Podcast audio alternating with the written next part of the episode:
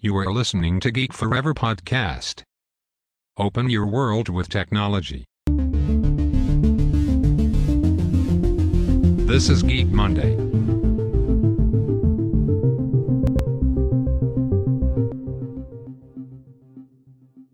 สวัสดีครับผมดนธราดลจากดนบล็อกนะครับและนี่คือรายการ Geek Monday นะครับรายการที่เราจะมาพบกันทุกวันจันทร์นะครับเราจะมีข่าวอัปเดตรวมถึงเรื่องของเทคโนโลยีต่างๆใหม่ๆนะครับที่กำลังมีผลกระทบต่อชีวิตประจำวันของเรานะครับผมก็จะมาพูดในส่วนของรายการ Podcast ของผมนะครับก็คือรายการ Geek Monday นะครับสำหรับ EP นี้นะครับก็ก้าวถึงEP ที่ 7 แล้วนะครับสำหรับเรื่องของเทคโนโลยีรวมถึงเรื่องของ AI Machine Learning ต่างๆที่ผมพูดไปนะครับมีเคสสตั๊ดดี้ต่างๆที่ผมนำมาพูดไม่ว่าจะเป็นเรื่องของ Google เรื่องของ Spotify รวมถึงเรื่อง Facebook หรือแม้กระทั่งตัว Huawei เองก็ตามนะครับที่ว่ามีข่าวอยู่ตลอดมาในช่วงเดือนที่ผ่านมานะครับผมก็นำมาพูดถึงใน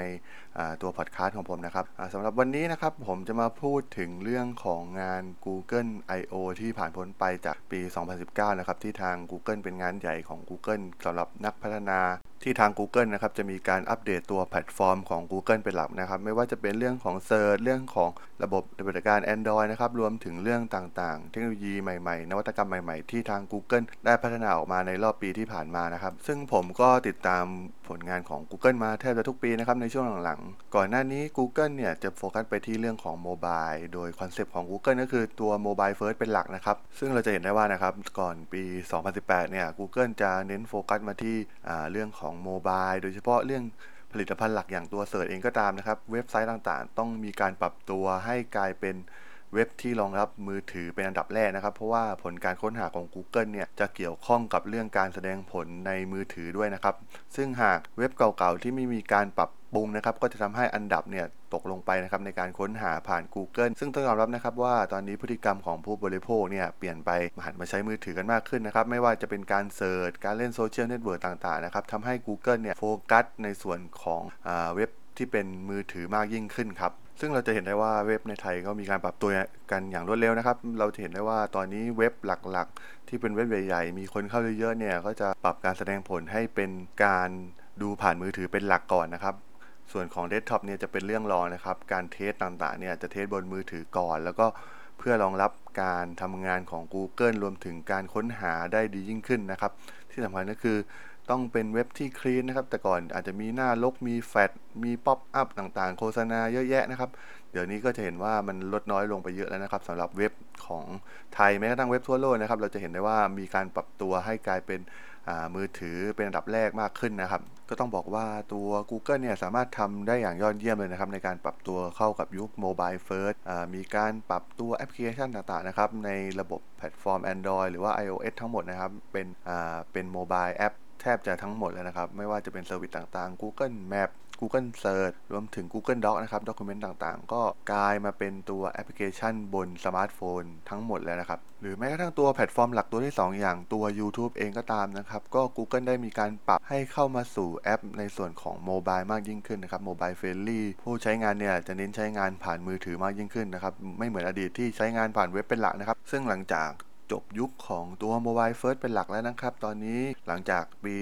2018 ที่ Google ประกาศอย่างชัดเจนนะครับว่าจะเข้าสู่ยุคของ AI First เป็นหลักนะครับก็คือนำ AI มาเป็นคีย์หลักนะครับในการพัฒนาผลิตภัณฑ์ของ Google โดยนำเอา AI มาพัฒนาร่วมกับตัวผลิตภัณฑ์หลักอย่างGoogle Search Google Assistant หรือว่าตัว YouTube เองก็ตามนะครับก็จะมี AI เข้ามาเกี่ยวข้องในแทบจะทุกส่วนของ Product Google ในขณะนี้นะครับซึ่งแม้ตัวรายได้หลักของ Google เองนะครับจะมาจากตัวเสิร์ชเป็นหลักนะครับแต่ว่า Google ก็พัฒนานวัตกรรมต่างๆออกมาอย่างเรื่อยๆนะครับคิดว่าจะเป็นเครื่องจักรทำเงินในอนาคตของ Google ได้นะครับว่าจะเป็นเรื่องของ Map เรื่องของ Assistant หรือว่าเรื่องของ Google Lens นะครับที่ค่อนข้างน่าสนใจพอสมควรนะครับในเรื่องของ Product ใหม่ของ Google ที่ผลิตออกมาในช่วงหลังๆนะครับเพราะว่าตลาดเสิร์ชเนี่ยก็ยังมีทางที่จะทำเงินได้จากรูปแบบต่างๆอีกมากมายนะครับเพราะว่าตอนนี้ Google ก็จะเน้นไปที่การเสิร์ชผ่านมือถือเป็นหลักอยู่นะครับรายได้หลักก็จะมาจากการลงโฆษณาจากผลิตภัณฑ์หรือว่าบริการต่างๆนะครับที่ต้องการที่จะเข้าไปสู่หน้าแรกของ Google เพื่อให้ลูกค้าเจอผลิตภัณฑ์นั้นก่อนแล้วก็จะสร้างรายได้ให้กับผู้ผลิตหรือว่าบริการเหล่านั้นได้อย่างยอดเยี่ยมเลยนะครับซึ่งตรงนี้ต้องบอกว่าเป็นเครื่องจักรผลิตเงินหลักของ Google เลยก็ว่าได้นะครับเป็นเวลาหลายปีมาแล้วที่ไม่สามารถมีผลิต ผลิตภัณฑ์ตัวใดมาสามารถแข่งขันในตลาดการค้นหากับ Google ได้นะครับแม้กระทั่ง Microsoft เองที่พยายามผลักดัน Bing ออกมานะครับก็ไม่สามารถที่จะมาสู้ตัว Google ได้นะครับสามารถครองส่วนแบ่งไปได้อย่างน้อยนิดนะครับ Google ครองตลาดอย่างเบ็ดเสร็จนะครับในตลาดค้นหาจนถึงขั้นขนาดที่ว่าต้องมีการฟ้องร้องการผูกขาดในเรื่องตลาดการค้นหานะครับซึ่งก็ต้องยอมรับจริงๆนะครับว่าตลาดการค้นหาเนี่ยมันเป็นตลาดที่ Google แข็งๆมากจริงๆนะครับเพราะว่ามีประสบการณ์มายาวนานแล้วก็ผ่านการใช้งานมาเป็น10ปีนะครับตั้งแต่ก่อตั้งในปี1998นะครับเห็นได้ว่า Google พัฒนาเซอร์วิสของตัวเองขึ้นเรื่อยๆนะครับผลการค้นหาต่างๆนี่ก็ตรงใจกับผู้ใช้งานมากขึ้นเรื่อยๆนะครับมีการพัฒนาบริการต่างๆอยู่ตลอดเวลานะครับทำให้ลูกค้าแทบจะไม่หนีไปไหนเลยนะครับอยู่กับเซอร์วิสบริการของ Google อยู่ตลอดเวลานะครับซึ่งจากประวัติศาสตร์ที่ผ่านมานะครับเราจะพบว่ามีเพียงบริษัทเดียวนะครับที่สามารถต่อกรกับ Microsoft ได้อย่างสูสีนะครับก็คือบริษัท Google เองนะครับ Microsoft เนี่ยก็พยายามที่จะล้ม Google อยู่หลายครั้งนะครับไม่ว่าจะเป็นในตลาดการค้นหาตลาดตัวเบราว์เซอร์เองหรือว่าตลาดด้าน Document Tool นะครับอย่างตัว Microsoft Officeซึ่ง Google ก็มีการพัฒนาตัว Google G Suite นะครับที่เป็น Document ออนไลน์มาอย่างเช่นตัว Google Docs Google Sheets Google Slide นะครับเราเห็นได้ว่ามันเป็นผลิตภัณฑ์ที่มาชนโดยตรงกับ Product Microsoft Office ของ Microsoft นะครับซึ่งเห็นได้ว่าคู่แข่งที่สำคัญของ Google จริงๆก็คือ Microsoft เนี่ยครับจะเห็นได้ว่ามีการทับลายผลิตภัณฑ์กันเป็นจำนวนมหาศาลนะครับไม่ว่าจะเป็นเรื่องของ Service เรื่องของ Cloud เรื่องของตัวแม้กระทั่งตัว Storage เองก็ตามนะครับอย่าง Google มี Google Drive นะครับ Microsoft ก็มี OneDrive นะครับหรือแม้กระทั่งตลาด Smart Phone เองก็ตามนะครับที่ Microsoft พยายามเข้ามาเจาะตลาดนะครับหลังจาก Google ส่งระบบบริการ Android เนี่ยลงมาทำตลาดได้สำเร็จนะครับมีผู้ใช้งานทั่วโลกเป็นพันล้านคนนะครับ Microsoft ก็ทำการส่งตัว Microsoft Windows Phone ลงมาเพื่อทำตลาดนะครับตอนนั้น Microsoft ไปเทคโนโลยีมาเพื่อทำตัว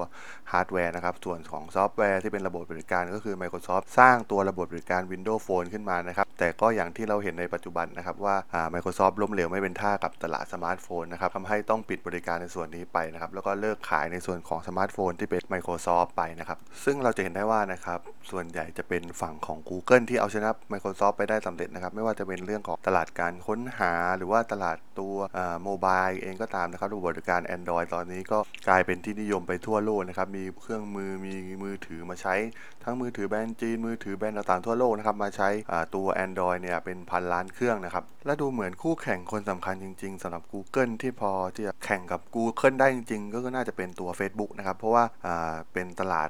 โซเชียลเน็ตเวิร์คที่ Google ยังไม่สามารถที่จะไปครอบครองส่วนแบ่งได้นะครับเพราะซึ่งความจริงแล้วเนี่ยตลาดนี้เป็นตลาดโฆษณาออนไลน์ที่กำลังเติบโตอย่างรวดเร็วนะครับเพราะว่าฝ่ายต่างเติบโตนะครับทั้ง Google ทั้ง Facebook ซึ่งแต่ก่อนต้องยอมรับนะครับว่า Google เนี่ยเป็นคนครองตลาดเม็ดเงินโฆษณาออนไลน์เหล่านี้เพียงเจ้าเดียวนะครับก่อนที่จะเกิดขึ้นของตัว Facebook ขึ้นมานะครับเพราะว่า Facebook เนี่ยก็เริ่มฉีกแนวออกไปทำตัวการตลาดผ่านโซเชียลเน็ตเวิร์คซึ่งจะมีข้อมูลของผู้ใช้งานพฤติกรรมต่างๆของผู้ใช้งานสามารถให้เหล่านักโฆษณานะครับมาลงตามพฤติกรรมต่างๆของผู้ใช้งานได้นะครับซึ่งตรงนี้ต้องยอมรับจริงๆนะครับว่า Google เนี่ยไม่สามารถเข้ามาแย่งส่วนแบ่งการตลาดในส่วนของตัวตลาดโซเชียลเน็ตเวิร์คได้นะครับแม้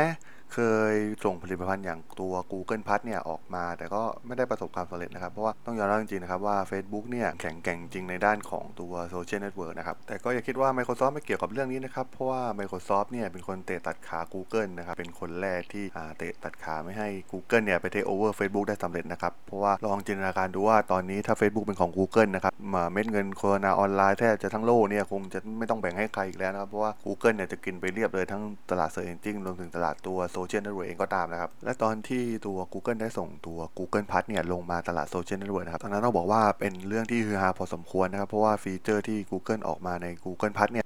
ตอนนั้นมีมากมายมหาศาลนะครับเพราะว่าจะเป็นเรื่องของ Circle เรื่องของตัว Hangout เองก็ตามนะครับมันเป็นโซเชียลเน็ตเวิร์คที่ตอนนั้น Facebook เริ่มเกรงกลัวนะครับว่า Google จะมายึดตลาดตัวโซเชียลเน็ตเวิร์คได้สำเร็จเหมือนกันนะครับแต่สุดท้ายก็ต้องยอมรับนะครับว่าตัวตลาดโซเชียลเน็ตเวิร์คเนี่ย Facebook แข็งๆจริงนะครับฟีเจอร์หลักๆที่โดนใจผู้ใช้งานนะครับทำให้ผู้ใช้ไม่ได้หนีไปไหนนะครับแม้ Google เนี่ยจะออกฟีเจอร์ออกมามากมายนะครับรวมถึง Google Plus ที่ทำการเปิดบริการตัว Hangout ขึ้นมานะครับแต่ว่าตอนนั้น Facebook ก็ยังไม่มีตัววิดีโอเซอร์วิสครับแต่ว่ามีกองหนุนจากพี่ใหญ่อย่าง Microsoft นะครับได้ส่งตัว Skype มาช่วยเหลือ Facebook ได้ทันเวลาพอดีนะครับซึ่งต้องยอมรับนะครับว่าการเข้ามาช่วยของ Microsoft ในเรื่อง Skype เนี่ยก็เห็นผลพอสมควรนะครับทำให้ Facebook เนี่ยสามารถที่จะตีโต้กลับ ไปยังตัว Google Plus ได้นะครับไม่ได้เสียฐานผู้ใช้งานไปเท่าที่ควรนะครับหลังจากการเปิดตัวของ Google Plus อย่างยิ่งใหญ่ในตอนนั้นนะครับจนสามารถกลับมาชนะได้อย่างเด็ดขาดอีกครั้งนะครับแล้วก็ในที่สุดนะครับการเติบโตของยูสเซอร์ของ Facebook ก็เติบโตขึ้นมาเรื่อยๆนะครับจนตอนนี้ก็แทบจะครองตลาดแบบเบ็ดเสร็จในตลาดตัวโซเชียลเน็ตเวิร์คเป็นที่เรียบร้อยแล้วนะครับซึ่งตรงนี้ก็ทยอยแบ่งเค้กการตลาดโฆษณาออนไลน์จาก Google Search ซึ่งเป็นผลิตภัณฑ์หลักของ Google ขึ้นมาเรื่อยๆนะครับซึ่งแม้ตัวตลาดจะมีมูลค่าสูงขึ้นเองก็ตามนะครับจะเห็นได้ว่ามูลค่าของ Google เนี่ยผลกำไรรวมถึงรายได้เนี่ยก็แทบจะไม่ลดลงเลยนะครับจะเห็นได้ว่าทั้ง Facebook ทั้ง Google เนี่ยต่างฝ่ายต่างเติบโตนะครับถ้ามองวิเคราะห์กันจริงๆนะครับจะพบว่าตัว Facebook ที่เป็นแพลตฟอร์มจะมาแย่งส่วนแบ่งของ Google ขึ้นเรื่อยๆนะครับแล้วก็เริ่มออกบริการที่เสริมที่เห็นได้ชัดนะครับว่าเป็นคู่แข่งโดยตรงกับ Google นะครับซึ่งเราจะเห็นได้ว่านะครับ Google ก็จะเริ่มเน้นเข้ามาสู่ตลาดวิดีโอมากยิ่งขึ้นนะครับมีการออกผลิตภัณฑ์อย่างตัว Facebook Video รวมถึงตัว Facebook Live นะครับซึ่งตรงนี้มันชัดเจนนะครับว่ามันมาแย่งฐานผู้ใช้งานจาก YouTube นะครับซึ่งเป็นผลิตภัณฑ์หลักตัวของ Google โดยตรงก็ต้องมาดูกันต่อไปนะครับว่าจะเกิดอะไรขึ้นต่อไปกับทั้ง Google ทั้ง Facebook เองนะครับเพราะว่าตลาดโฆษณาออนไลน์เนี่ยมันเป็นตลาดนึงนะครับที่มีมูลค่าเม็ดเงินมหาศาลมากนะครับและมีการเจริญเติบโตขึ้นเรื่อยๆนะครับทั้งในส่วนเรื่องของรายได้รวมถึงส่วนเรื่องของกำไรนะครับทำให้ทั้งคู่คงไม่ยอมต่อกันอย่างแน่นอนนะครับในตลาดที่มีมูลค่ามหาศาลอย่างตัวตลาดโฆษณาออนไลน์เช่นนี้นะครับสำหรับเพื่อนๆที่ได้ยินเสียงแบ็คกราวด์นะครับไม่ต้องตกใจนะครับพอดีวันนี้เป็นวันพอดีฝนตกนะครับก็เลยทำให้มีเสียงฝนโผล่เข้ามานะครับในการอัดครั้งนี้นะครับคราวนี้มาต่อกันเรื่องของรายละเอียดของ EP นี้กันดีกว่านะครับเป็นเรื่องของตัว AI First นะครับกับเกม Changer ของ Google นะครับก็ต้องบอกว่าหลังจากGoogle IO ปีที่แล้วนะครับผมก็เริ่มสนใจการพัฒนาของ Google ขึ้นเรื่อยๆนะครับในเรื่องของการนำ AI เข้ามาประยุกต์ใช้กับตัวผลิตภัณฑ์ต่างๆของ Google นะครับซึ่ง Google นะครับได้ทำการเผยแพร่ข้อมูลที่ทำการวิจัยแล้วก็พัฒนาต่างๆนะครับในส่วนของไม่ว่าจะเป็นเรื่อง AI หรือว่าเรื่องอื่นๆนะครับผ่านตัว Google Research นะครับสามารถให้ผู้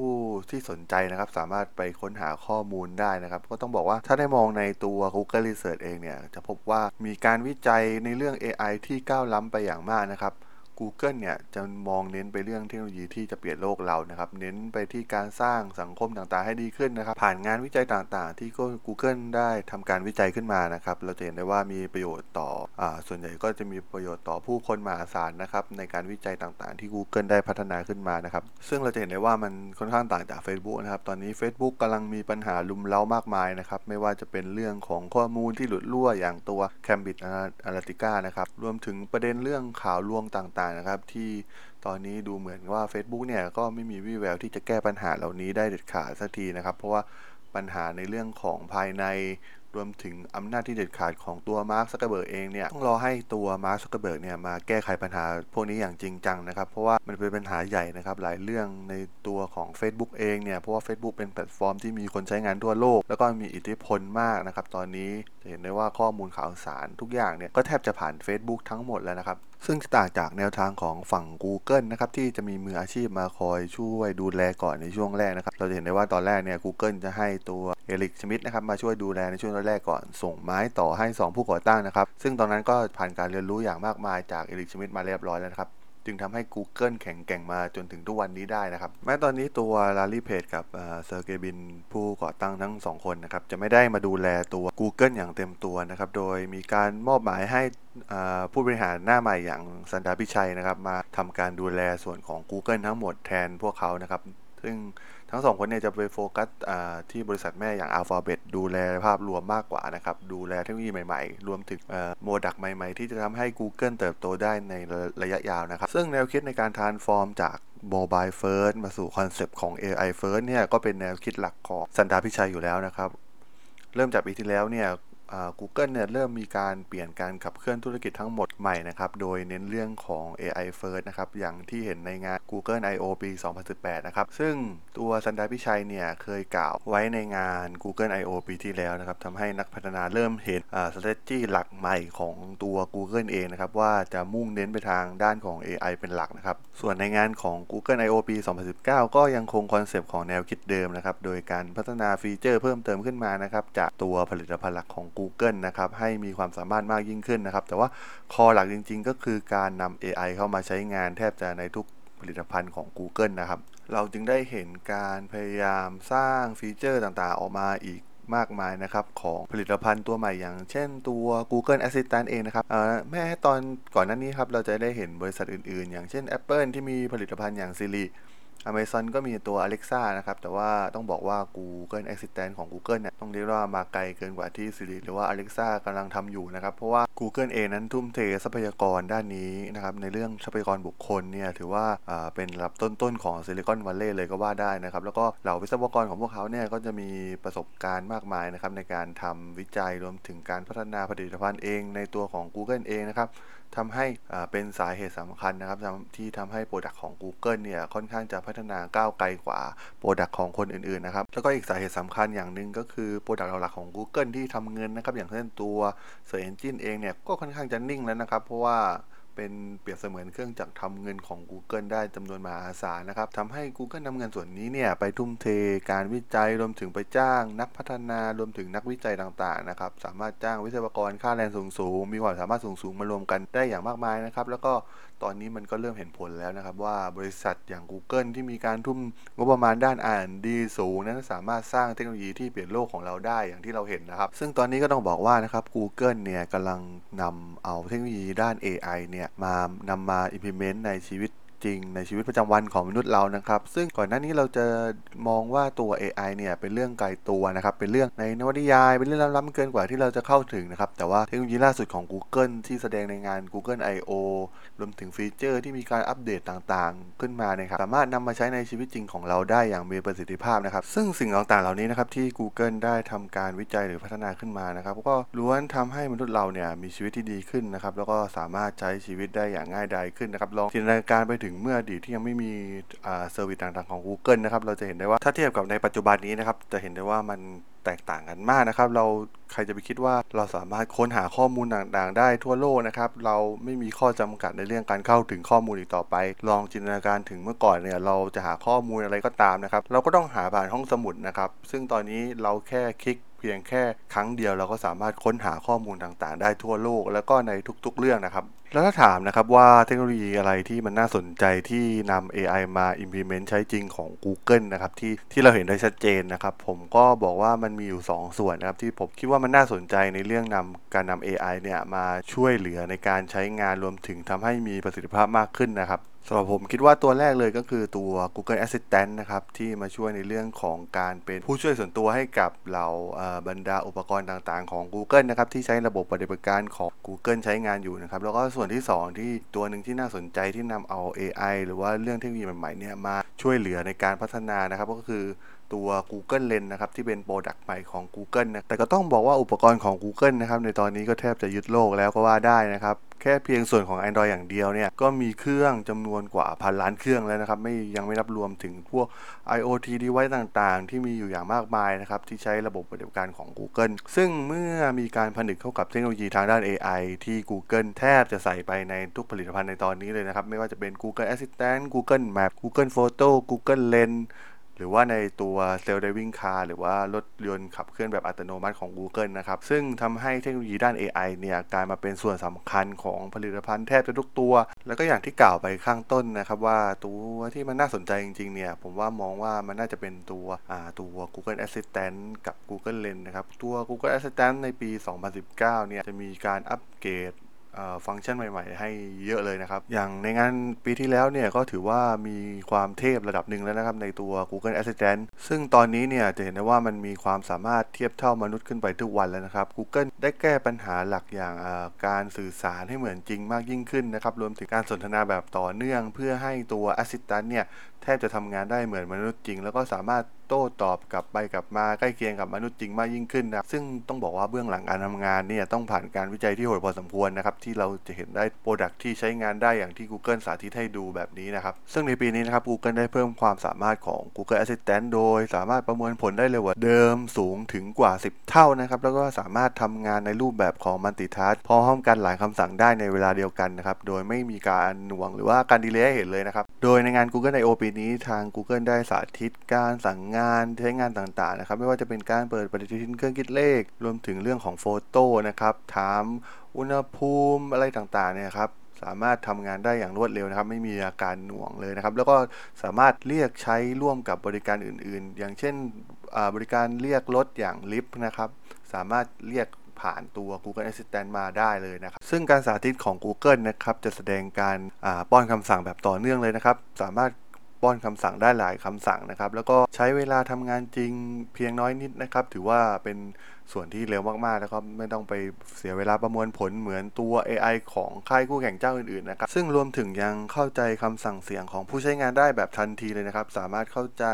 ภาษาของมนุษย์ได้มากขึ้นนะครับไม่ว่าจะมีความซับซ้อนขนาดไหนก็ตามสามารถสั่งให้ทำงานได้อย่างรวดเร็วเลยนะครับสำหรับตัว Google Lens นะครับถือว่าเป็นการผสมผสานที่ลงตัวเลยนะครับด้วยพลังของ AI ที่ใช้ร่วมกับตัวกล้องเนี่ยครับรวมถึงการทำงานร่วมกับตัว Google Map นะครับทำให้เราสามารถใช้ชีวิตได้ง่ายขึ้นนะครับช่วยสามารถแก้ไขปัญหาต่างๆของเราได้อย่างยอดเยี่ยมเลยครับผ่านนวัตกรรมของ Google ตัวนี้ซึ่งตัว Google Lens เนี่ยครับจะทำงานแล้วก็ช่วยอ่านข้อความที่ปรากฏบนภาพถ่ายได้แบบแม่นยำมากยิ่งขึ้นนะครับแล้วก็ความสามารถอย่างนึงที่น่าสนใจก็คือสามารถที่จะแปลงภาษาได้แบบอย่างรวดเร็วนะครับก็คือสามารถนำกล้องไปถ่ายที่รูปแล้วก็บอกให้ Google เนี่ยแปลภาษาได้เลยนะครับซึ่งก็ต้องบอกว่าตัวนี้เนี่ยก็สามารถช่วยเหลือเหล่านักท่องเที่ยวได้อย่างดีเลยนะครับเพราะว่าส่วนใหญ่จะมีข้อจำกัดในเรื่องภาษาบางประเทศเนี่ยไม่พูดภาษาอังกฤษเราก็สามารถใช้ตัว Google Lens เนี่ยไปถ่ายแล้วก็ให้มันแปลให้ได้นะครับว่าอย่างเช่นเมนูนี้คืออะไรหรือว่าที่นี่ต้องการอะไรนะครับซึ่งสามารถสื่อสารทำให้มนุษย์เราเนี่ยสื่อสารกันได้ง่ายยิ่งขึ้นนะครับผ่าน Google Lens นะครับรวมถึงในฟังก์ชันหลักอย่างตัว Search Engine เองก็ตามนะครับ Google ได้นำเอาเทคโนโลยีอย่าง AR เนี่ยมาช่วยเหลือในการทำฟีเจอร์ใหม่ในการค้นหาอย่างเช่นการค้นหาสัตว์นะครับซึ่งทำให้เราสามารถที่จะนำเอาแอนิเมชันของสิ่งต่างๆนะครับโดยอย่างเช่นในเรื่องของสัตว์เนี่ยมันก็จะมาพร้อมกับตัวเอฟเฟกต์ที่เป็นภาพแล้วก็เสียงที่มันมีความสมจริงนะครับเด็กๆอาจจะชอบนะครับฟังก์ชันนี้เพราะว่าสามารถมองเห็นได้จริงนะครับว่ารูปร่างมันเป็นยังไงซึ่งฟีเจอร์นี้รองรับสัตว์หลายชนิดนะครับไม่ว่าจะเป็นแพะอัลไพน์ปลาหมีเพนกวินเม่นสิงโตเสือแล้วก็หมาป่าหรือว่าจะเป็นสัตว์เลี้ยงอย่างสุนัขหรือแมวก็ได้นะครับซึ่งเมื่อมีการค้นหาเนี่ยก็จะมีแอนิเมชันพวกนี้โดยที่สามารถที่จะเคลื่อนย้ายมันได้แล้วก็ปรับขนาดพวกมันได้นะครับซึ่งก็ต้องบอกว่าฟีเจอร์ต่างๆเหล่านี้รวมถึงผลิตภัณฑ์ต่างๆที่ Google นำเอา AI รวมถึงเทคโนโลยีใหม่ๆเนี่ยมาปรับให้ใช้งานได้มีประสิทธิภาพมากยิ่งขึ้นนะครับถึงแม้ว่า Google เนี่ยจะมีโปรดักต์ที่มีความว้าวมีความพิเศษขนาดไหนนะครับช่วยแก้ปัญหาชีวิตประจำวันของเราได้มากมายขนาดไหนครับแต่สุดท้ายนะครับสิ่งที่ Google ทำก็เพื่อขายโฆษณาอยู่ดีนะครับไม่ต้องคิดเลยนะครับว่าตัว Google Assistant เนี่ยต่อไปก็จะเป็นการตอบโจทย์โฆษณาที่สำคัญของ Google นะครับเพราะว่ามันเป็นการเลือกบริการผ่านระบบช่วยเหลือของตัว Assistant นะครับซึ่งต่อไปก็อาจจะมีการจ่ายเงินนะครับเพื่อเรียกให้บริการนั้นได้ถูกเรียกก่อนนะครับเพราะว่าสุดท้ายหากมีคนใช้งานกันเยอะมากๆเหมือนตัว Search Engine นะครับก็แน่นอนอยู่แล้วนะครับว่ามันต้องมีโฆษณามาลงกับบริการอย่างตัว Google Assistant อย่างแน่นอนนะครับหรือว่าตัวกระทั่ง Google Lens เองก็ตามนะครับมันเป็นโปรดักต์ที่ค่อนข้างชัดเจนอยู่แล้วนะครับเพื่อทำมาเพื่อทำการตอบโจทย์การโฆษณาอย่างแน่นอนครับซึ่งเรามาลองจินตนาการง่ายๆกันนะครับว่าสมมุติเราอยากได้สินค้าที่เพื่อนมีนะครับต่อไปเราก็ไม่ต้องไปหาที่ไหนนะครับเอากล้องเล็งไปที่สินค้านั้นๆเลยนะครับ Google ก็จะใช้ตัวฟังก์ชันของ Google Lens นะครับในการค้นหาสินค้ามาให้เราซื้อได้เองนะครับโดยแทบจะไม่ต้องเข้าตัวเสิร์ชหรือว่าไปเสิร์ชจากที่ไหนเลยนะครับซึ่งเราจะเห็นได้ชัดเจนนะครับว่าตัวโมเดลต่างๆรวมถึงบริการต่างๆที่ Google สร้างมานะครับในการนำเอาตัว AI มาช่วยเหลือเนี่ยก็ล้วนนำมาซึ่ง Business Model ใหม่ๆของ Google แทบจะทั้งสิ้นนะครับซึ่งตอนนี้ช่วงหลังๆเนี่ยจะเห็นได้ว่า Google เนี่ยแทบจะมีรายได้หลักมาจากตัว Google Search เพียงอย่างเดียวนะครับต้องบอกว่าเป็นรายได้ที่มหาศาลนะครับมันทำให้ Google เนี่ยสามารถที่จะนำเงินไปทุ่มเทในเรื่องทรัพยากรต่างๆในการทำการวิจัยทำการ R&D นวัตกรรมใหม่ๆออกมานะครับรวมถึงจ้างวิศวกรที่ความสามารถสูงนะครับเข้ามาเป็นทีมงานแล้วก็มาช่วยกันสร้างนวัตกรรมใหม่ๆออกมาเรื่อยๆนะครับซึ่งสุดท้ายแล้วนะครับผลิตภัณฑ์ต่างๆเหล่านี้นะครับไม่ว่าจะเป็น Google Assistant หรือตัว Google Lens ก็ตามนะครับก็จะกลายเป็นเครื่องจักรทำเงินใหม่ให้กับ Google ในอนาคตอยู่ดีนะครับเราจะเห็นได้ว่าในที่สุดนะครับผลตอบแทนของ Google ก็จะกลับมามหาศาลอยู่ดีนะครับในการทำการวิจัยรวมถึงการพัฒนาผลิตภัณฑ์รวมถึงนวัตกรรมใหม่ๆต่างๆที่ออกมานะครับซึ่งใน EP นี้นะครับผมก็จะขอจบไว้เพียงเท่านี้นะครับส สำหรับเพื่อนๆที่สนใจก็สามารถกดติดตามกันได้นะครับตอนนี้เรามี